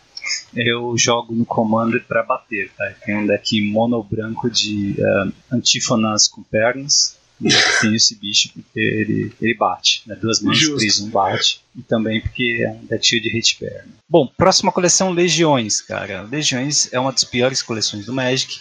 É, a ideia é bem interessante, é uma coleção 100% criaturas. Tá? Como é que você faz uma coleção sem mágica? Bom, é a coleção onde estreou a mecânica de metamorfose. Então, os efeitos de metamorfose meio que substituem as mágicas, tá? Tem mecânica de provocar, tem mecânica de amplificar, mas metamorfose foi a grande mecânica da coleção.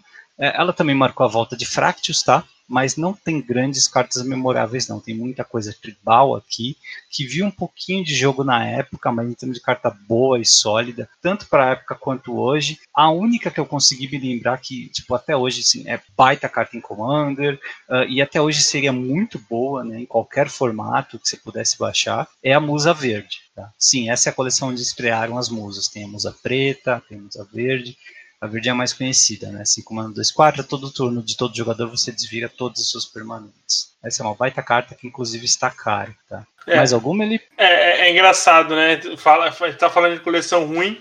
Mas é quando você olha que a carta mais cara da coleção é um token é, de Goblin, é, você realmente você percebe que tem algo errado. Né? Mas, assim, tem algumas cartas que é, as musas acho que são, são grandes adições aí, né? Tem a Chroma de, de 8 manas também, que acaba sendo útil, principalmente em Commander, mas no geral acho que não, não tem muita adição. Pro Pauper, me lembro do Death Blade Elite, né? Que é o combatente hábil de, hábil de Elite. Hum. Que é aquele que tem provocar, é um clássico aí do, do Mono White heróico, né? Uma tem o Timberwatch Elf para Pauper também. Timberwatch, tem o Jane Palm Polluter, que é uma carta específica para zumbis, né? Que ele tem o Sinclair por duas manas e você perde vida. Ah, isso é bom, isso é bom. E tem várias edições para fracos aqui, né? Tem o, o Fractus de Coraça, né, que dá mais zero, mais um. Então, assim, é, nesse sentido, acaba que, que ajuda bastante, mas realmente deixa muito a desejar como coleção, né? O, o Tribal Force Mage também foi um elfo forte na época, eu acho que hoje ele ainda também seria forte, tá? É, para quem não lembra, ele é um elfo mago, duas manas, um verde. E aí você pode dar um morph dele de uma e uma verde. E quando ele é virado para cima, todas as criaturas do tipo a sua escolha ganham mais dois, mais dois e atropelar até o final do turno. Então é um mini atropelar, né? Um mini overrun, é, mas por duas manas, tá? E lógico que você vai colocar num deck de elfo, que tá cheio de elfos, tá? Então é como, tem como ganhar um jogo com ele. Tem como desvirar dois deles no mesmo turno, por exemplo, que ele não é lendário, tá? Apesar de ser raro. Então é uma baita carta também, jogou na época, mas é aquilo, né? A coleção realmente veio muito fraca. Vamos para Profecia, então, Eli. Profecia é a terceira coleção do bloco de máscaras, né? Máscaras, Nêmesis e Profecia. Coleção fraquíssima. Veio logo depois do bloco de Saga de Urs, então a Wizards foi obrigada a jogar o Power Level no piso, né? No subsolo, na verdade. Uma das piores coleções de Magic a história também não é lá aquelas coisas, né? Uh, e ela trouxe um tema, tentou trabalhar o tema de Mana Burn, que não existe mais hoje. Né? Então fracassou miseravelmente. Tá? É, eu tenho um lugar especial no coração porque eu jogava nessa época, eu comprei Booster de Profecia, então eu lembro de querer tirar os ventos,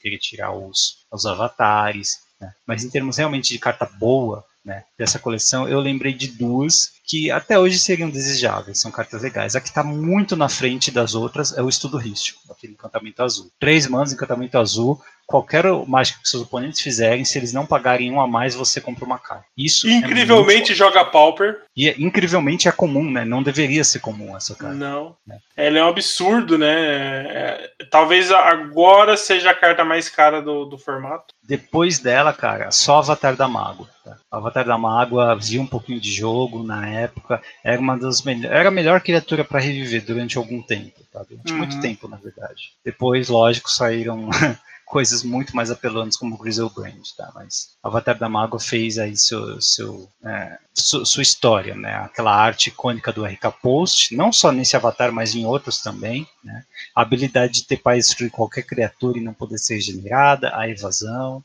Tá? Só isso, cara. Essa é a coleção que tem os, os mais modeladores lendários, que não jogam muito, apesar de serem legais.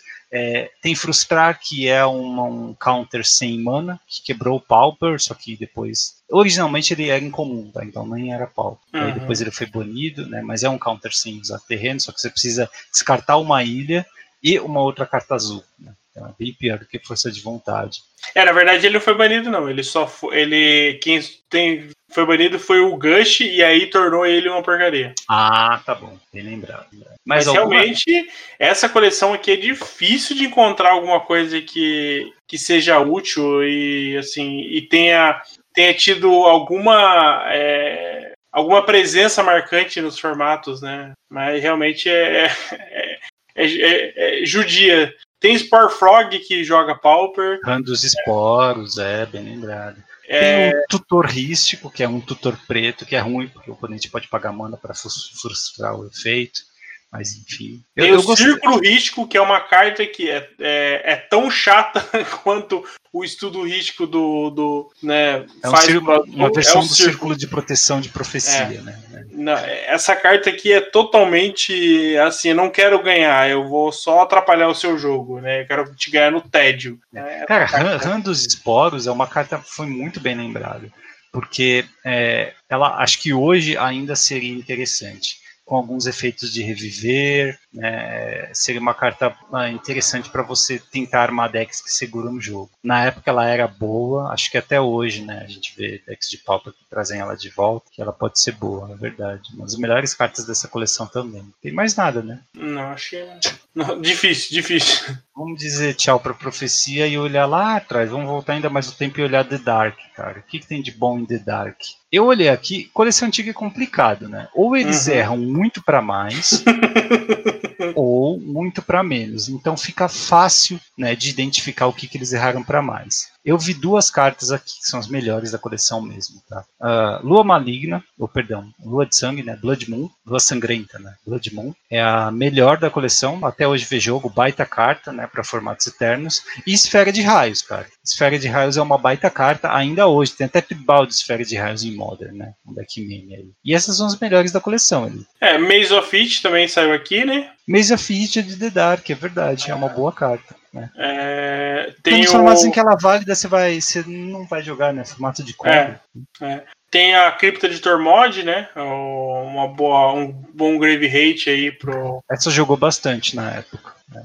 Tem uma, uma pedra de mana de duas manas, que é a Felar Stone. Felar a Wizard Stone. não lança mais hoje em dia, mas isso aí é desejável para quem joga Commander, por exemplo. Inclusive, a versão de The Dark, né, com a borda preta, com o símbolo da lua, é muito apreciável para quem joga Commander. Tá? Sim, eu, sim. eu apreciaria. Assim. Se tem a versão de quarta, quinta edição, eu não pego e peço para olhar, mas se tem uma de The Dark, eu bato palma, ou posso pegar, posso olhar e tal. Aquele 1994 embaixo, né? Então, é legal. Tem, tem duas cartas aqui que é, me lembram muito o meu começo lá do, do Magic, apesar de que eu acho que a versão que eu vi não era de The Dark, que é o Leviathan e o Tio Istvan. Tio Istvan, nossa as cartas são horríveis, né?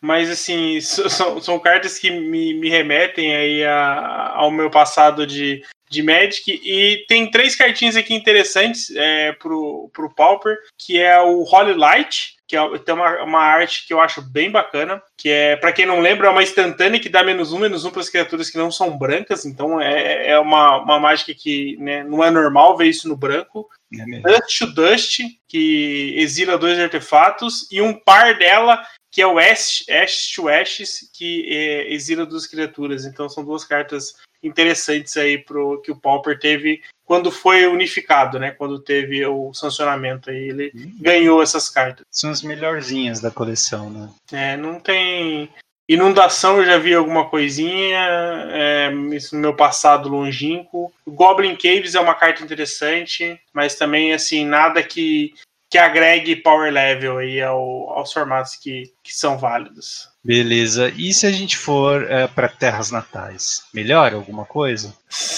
Tem como piorar?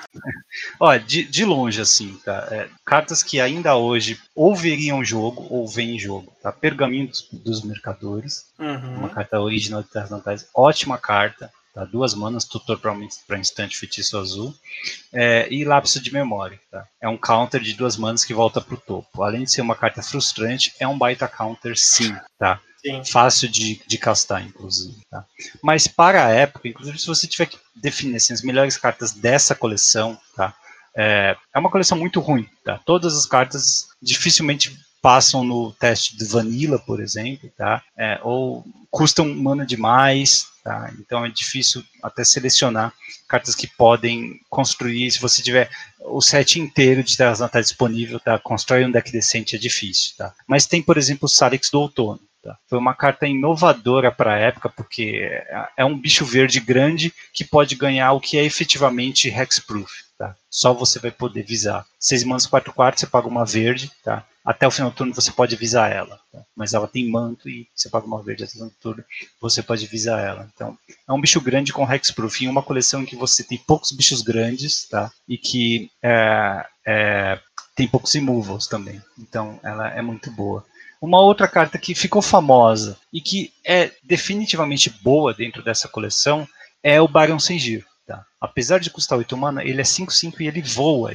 Isso dentro do, da coleção com power level fraquíssimo é muito importante. Então, sim, é uma das melhores cartas da coleção, apesar de ser praticamente injogável em qualquer contexto. É, eu lembro, ó, Terras Natais acabou sendo um pouco marcante para mim porque foi a primeira edição que eu comprei um booster. Né? Não Nossa, lembro que começou eu, bem. Né? É, não lembro que eu tirei, mas tipo, tem algumas cartas clássicas que eu lembro como Ether Storm, é, como a, o Heron também, a Sombra de Sun, são algumas cartas que eu lembro que não adicionavam nada, mas são cartas que acho que a arte me. Eu lembro bem da, dessas artes, sabe? Então são cartas que me marcaram, mas em termos de par level, realmente é, é, bem complicada essa coleção, então é, acho que as que você citou aí são as cartas que mais podem ser úteis aí em outros formatos mesmo. Acho. Tem uma carta que dessa coleção que é boa, mas ela caiu muito com o tempo. Mas ainda assim é uma das melhores cartas da coleção e jogou Pauper, que é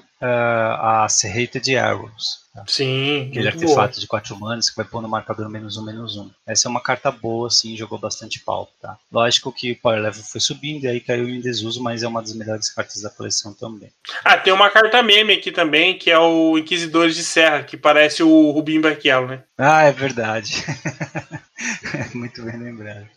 É, e a arte dessa coleção é muito boa, ela me transporta para o plano mesmo, principalmente esses terrenos, né? Escola de Magos, Abadia de Aisen, né? a, a, a, o centro de Rava. Eu, eu, eu, tinha bastante na minha coleção desses terrenos, né? Eles são muito ruins, mas a arte é boa, a arte da coleção é boa. Bom, se a gente for para Fallen Empires, então, tá? Uma das piores coleções, se não a pior coleção de Magic, tá? Tem, é, é de novo uma coleção que não tem nada, tá? Praticamente nada, mas uma ou outra carta eles erraram para cima, tá? É, não sei o que você separou aí, ele, mas um destaque aqui que eu separei é Granada Goblin, cara. Sim. Baita carta. Uma mana sacrifica um Goblin para dar 5 de dano em qualquer alvo. É muito forte. Sim, é, Granada acaba sendo um, um, exemplo aí do, do quanto é raro para cima, né? A, a, o power level da, da carta, né? E outra coisa interessante é que você tem acho que quatro versões de, da Granada também nessa né, coleção. É, na época em que eles lançavam várias artes, né? Da mesma carta. É, falando é. em ter quatro artes diferentes, Rinto Toras está aqui, né? Rinto Toras, uma baita carta, provavelmente a melhor carta dessa coleção. Né? É, e é, de novo eles erraram bem para cima, porque depois nunca saiu uma carta é, tão agressiva em termos de descarte, tão eficiente em mana em termos de descarte quanto essa. Né? E essa arte do, da, da, Susan Van Camp, esse lobo aqui, é, é, muito linda essa carta. É muito clássico, né? Joga Pauper? Pô, você quer explicar pro pessoal por que, é que essa carta não joga Pauper? é fácil entender? Turno 1 um, Durez, turno 2 Rinto Torres, turno 3 é... os ratos. Aí o cara já virou a mesa. Meu Deus. Por isso que ela é banida. E é uma carta comum nessa coleção, né? Uhum. Comum. Bom, tem cartas fortes também, as melhores dessa coleção aqui, além dessas duas que jogam formatos. Entre as que não jogam e que são boas, é Ordem da Mão de Ébano e Order of Labor. Tá? São cartas boas, são aqueles cavaleirinhos de duas manas, ou duas manas brancas ou duas manas pretas, né? E é 2-1, um, aí proteção contra o preto ou o branco, né? O preto tem proteção contra o branco e o branco vice-versa.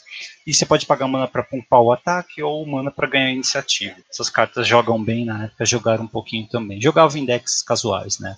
E, e Katian Javeliners, tá? É um bicho branco, uma mano 1, vira, dá 1 um de dano em qualquer alvo, mas você só pode usar isso uma vez, tá?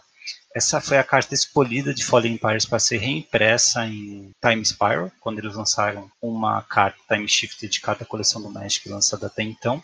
E é uma carta que jogava bem antigamente, quando você tinha pouquíssimas opções de bichos. Tá? É um dos melhores drops brancos de um de antigamente. Tá? Porque ele pode funcionar como um removal. Tá? Ah, não tenho medo do primeiro, espera até eu baixar o segundo ou o terceiro.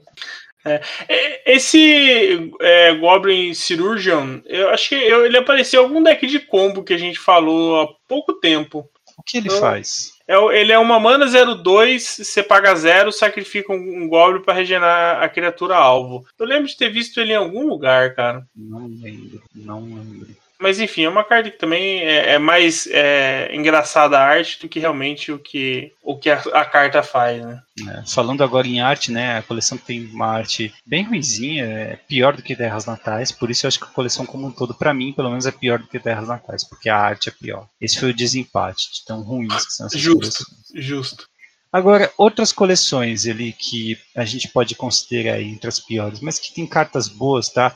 Eu acho meio zoado colocar Nemesis no meio do bolo, tá? Nemesis foi uma boa coleção, não está entre as piores do Magic, não. Mas, né, é, ainda assim faz parte de um bloco de baixíssimo power level. Tá? E se você for ver o que Nemesis trouxe de carta boa, tem várias, tá? Não é uma ou duas, como a gente fala aí. Por exemplo, entre as melhores da coleção, você tem Maré e Onda de Paralaxe baita encantamentos. Tá? Acho que hoje em dia não, não sairia, nenhum desses encantamentos seria lançado. Uh, Ladrão de Hot Water, na época era um baita tritão. O Anjo Ofuscante, cara, o Anjo Ofuscante é um bicho que fazia o oponente, tinha evasão e fazia o oponente pular o próximo combate dele. Uhum. Bicho forte, né? Tinha Muito os, o- os buscadores, os, Zebed, mercenários, que buscavam criaturas, por exemplo, o Sky Shroud Poacher, né? 4 mana, 2, 2 verde. Paga 3 vira, busca qualquer elfo no teu Grimório e põe em jogo.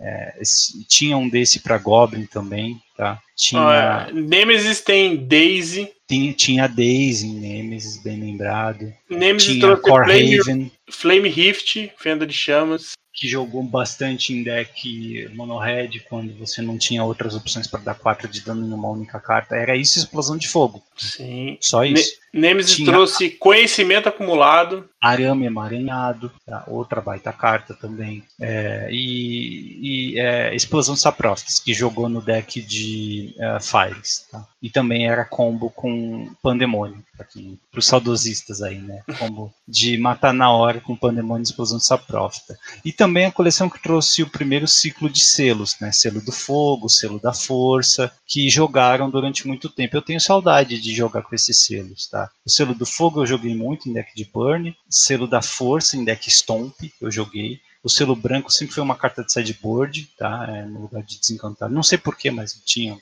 selo. Acho que eu tenho até hoje selos. Selo azul e selo preto não, mas enfim, é- era uma forma de colocar mágicas e encantamentos. É, no- Hoje tem uma utilidade para fazer isso porque você quer tipos de cartas diferentes no grego. Por exemplo, se você tem o Tarmogoyf. Na Uhum. época você não tinha. Eu não sei porque eles fizeram isso. Eu acho que é porque eles não queriam que você guardasse mana para efeitos instantâneos. Eles queriam que você investisse mana nos rebeldes e nos mercenários, que aí tinham habilidades ativadas. Imagino que fosse por isso.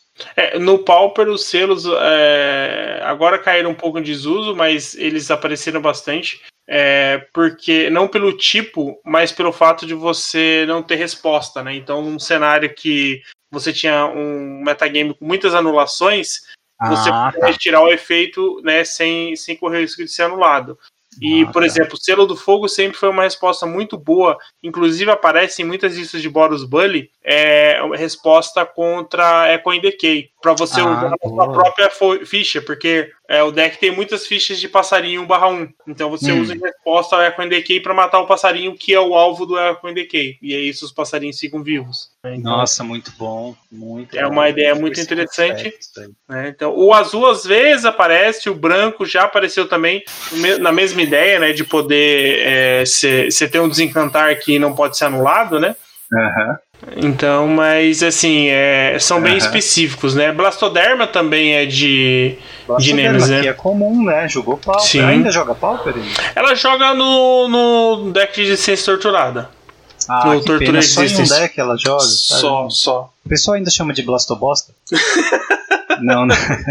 Na minha época chamava. Blastoderma é legal, 4 manos 5-5, tem manto e tem. É, desapare... Não é desaparecer, é sumir 3. Sumir. É, mas tipo, 4 manos 5-5 na época, tá com manto ainda. Era, É bem forte, né? era um dos bichos mais fortes do Magic naquela época, né? Mal a gente sabia que logo depois ia chegar, o- acho que um ano depois, né? Ia chegar o, o Vendilhão de Espírito, né? 5 mana, 6, 6 muda de cor, regenera, cresce e não tem sumir, tá? Mas Bastoderma, assim, era bem forte. Inclusive, jogou também no deck de Fogos, tá? Fogo de Avimar. Mas você vê quanta carta tem na coleção?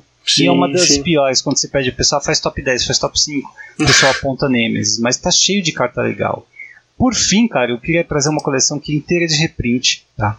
é, uma, é uma das primeiras inteiras de reprint, né, sem contar Core 7. Se você não contar Core 7, acho que foi a primeira, antes de Starter ou Portal. E que é, tem cartas ruins, tá? Se você é clássico isso, né? Você pode fazer reprint de qualquer carta. O que, que você escolhe? Um bando de carta ruim, que não vale nada, tá? É, é Chronicles, tá? É uma coleção que quase acabou com o Magic, tá? É uma coleção que provocou a Reserved List, tá? E tem um outro motivo pra gente odiar ela, tá cheio de carta ruim. Tá? mas, mas, apesar do grosso dela ser ruim, né, tem algumas coisas que se salvam, tá? Ah, entre elas, por exemplo, Concordant Crossroads, aquele encantamento, o encantar mundo verde de uma mana que tem ímpeto para tudo, tá? O Tron tem aí, Tron. é para gostar ou é para odiar ele? É, acho que é 50-50, talvez tá 60-40. Jogador de Tron gosta, então o Tron saiu nessa coleção também, né? É, Cidade de Bronze, um dos melhores terrenos da antiguidade, né? Saiu aqui Blood Moon, foi reprintada aqui. Altar de Ashinud também. De Tinha várias cartinhas legais que você podia é, ver. Combat é, Witches só saiu em The Dark. É, em The Dark não. É The Dark? Eu não lembro Combat Witches agora qual que é a. Arabian Nights. Arabian Nights. Arabian Nights, isso. Arabian Nights. E aí ficou tanto tempo sem uma arte nova e sem reprint, e agora saiu em, em Commander Legends novamente, né? É, Triple Editor Mod saiu aqui. Mas o, depois, cara. Os Elder Dragons, né, saíram aí. É, mas então, são jogáveis, né? São, sim, são sim. É, é só pela, é pelo histórico.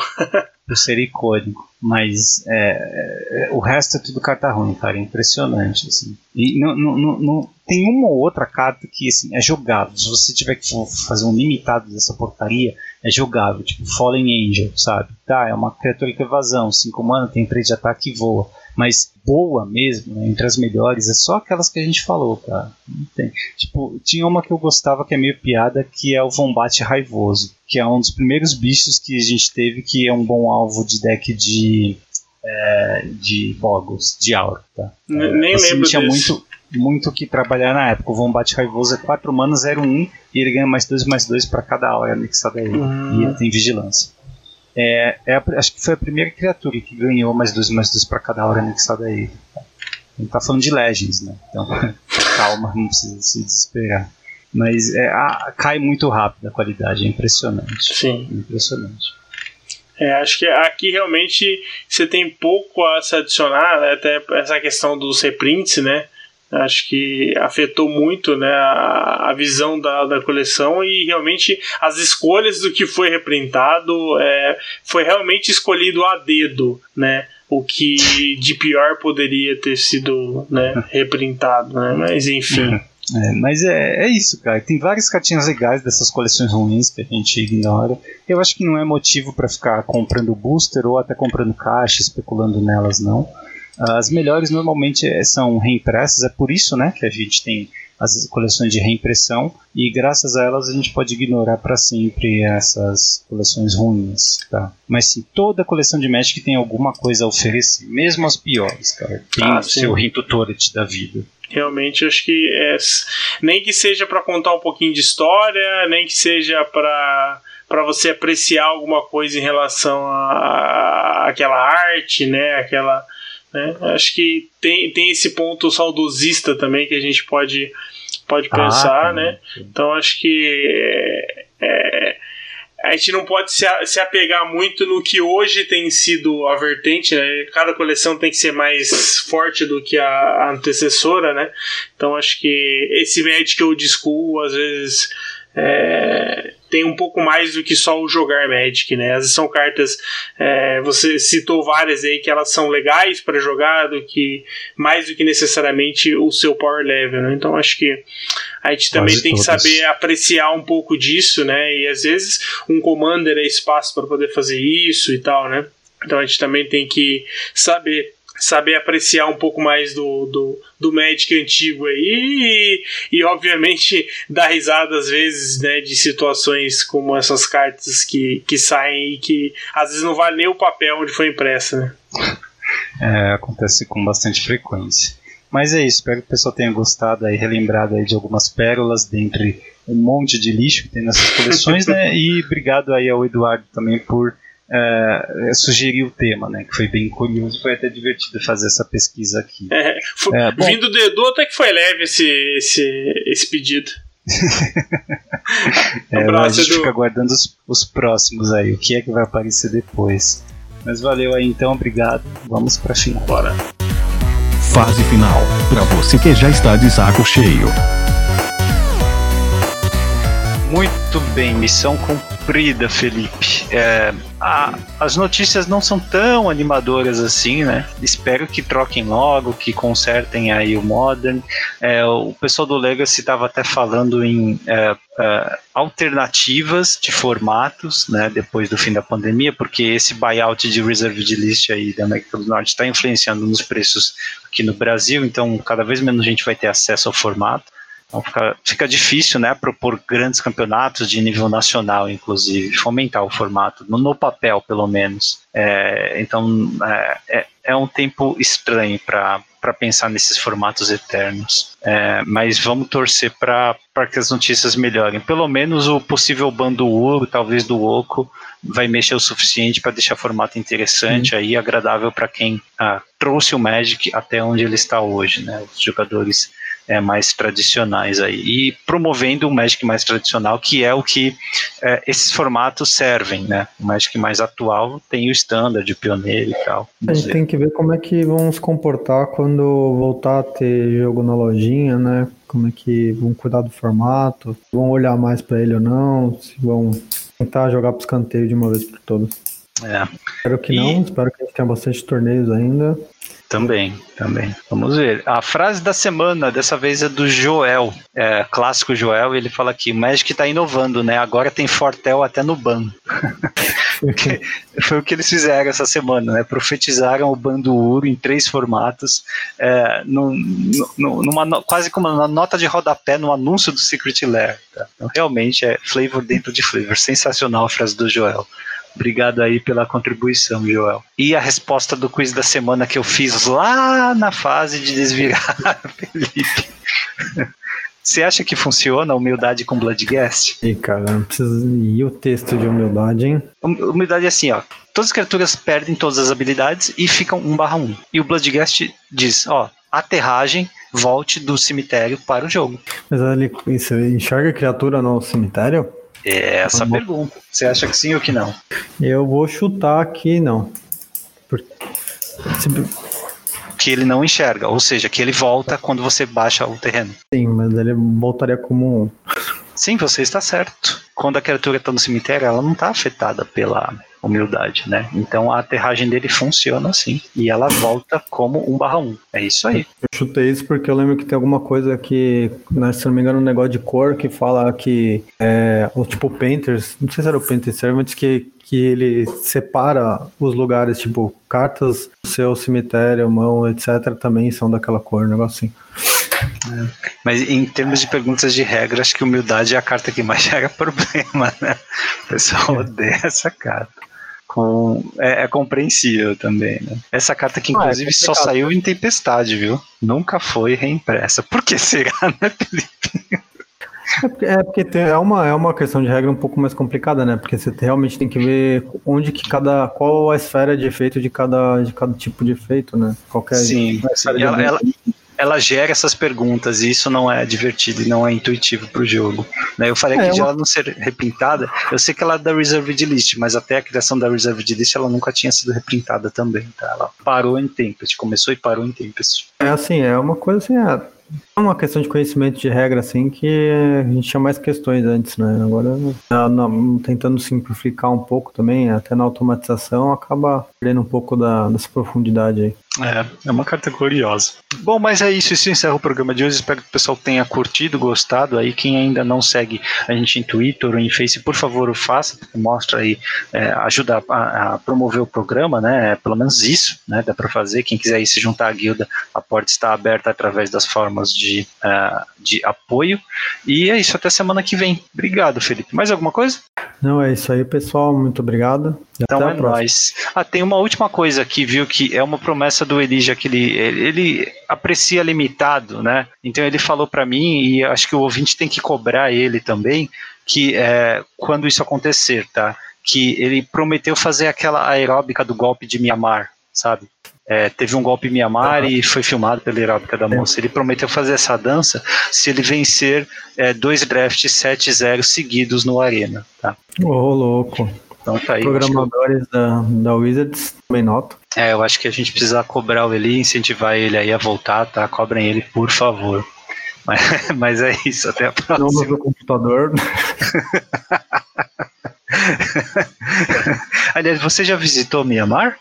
Não, não visitei. Eu, eu também não conheço ninguém que vai Mianmar.